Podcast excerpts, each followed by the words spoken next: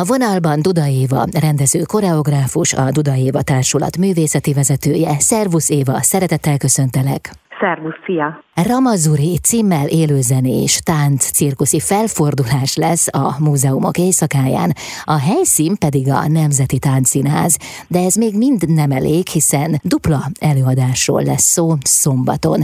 Éva, a Ramazuri miben jelent újszerűséget a palettám?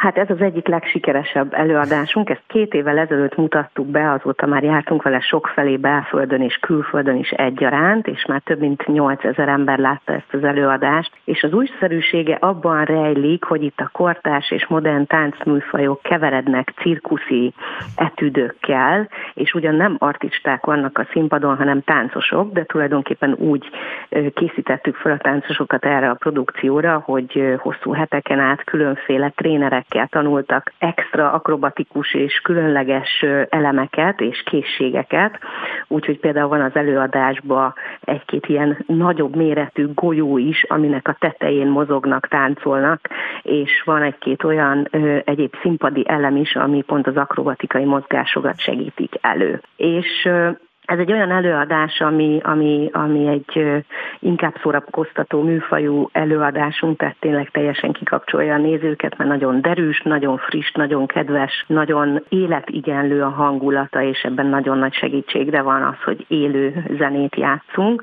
Farkas Izsák, hegedűművész és Szarvas Dávid beatboxon élőben adják a, a zenei aláfestés, és hát nagyon nehéz a székekben ülve maradni. Úgyhogy Igazából ez volt a lényeg ennek az előadásnak, hogy egy olyan produkcióval csábítsuk a nézőket a, a, a tánc irányába, ami, ami tényleg azt egy feltöltődést kínál tulajdonképpen, és most ez a dupla előadás azért is különleges, mert a kettő között lesz egy kulisszajárás, úgyhogy be lehet tekinteni majd a Nemzeti Táncszínház igazgatója Ertut Péter, és én karöltve fogjuk kalauzolni a nézőket a próbatermekbe, a különböző backstage kulissza járásra, benézünk majd öltözőkbe, technikai szobákba, megnézzük, hogy hogy készül a zene, úgyhogy ez egy nagyon izgalmas pillanat lesz szombaton. A táncírházi világ új dimenziójáról van szó, hiszen a cirkuszi elemeket is beemelitek az előadásba.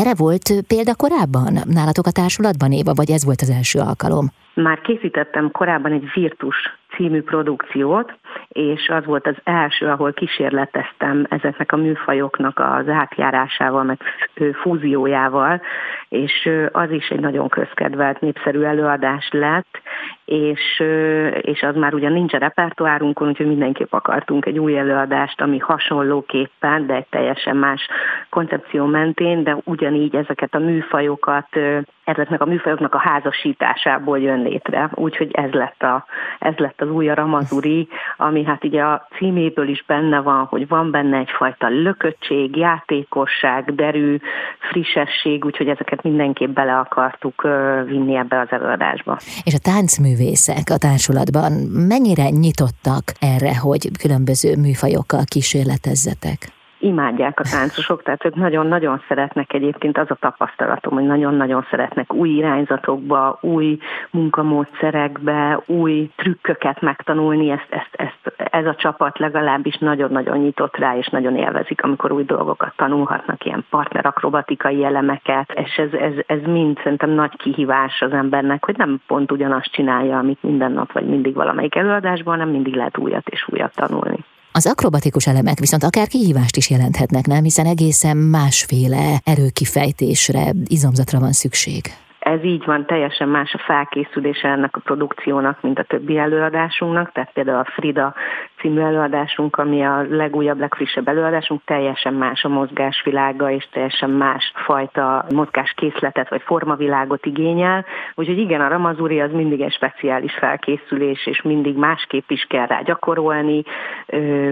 Erőnléti edzések is vannak például ez az előadás előtt, mert nem annyira plastikus mozgás, hanem sokkal inkább az erő, ahogy te is említetted, itt most nagyon nagy szerepe van ilyenkor. A Nemzeti Táncszínházban lesz szombaton dupla előadás, de aztán július végén a Városmajori Szabadtéri Színpadon is láthatjuk majd ugyanezt a produkciót, a Ramazurit. Ugye ez egy szabadtéri helyszín, talán ennek is van köze ahhoz, hogy esetleg egy picit másképp kell játszani.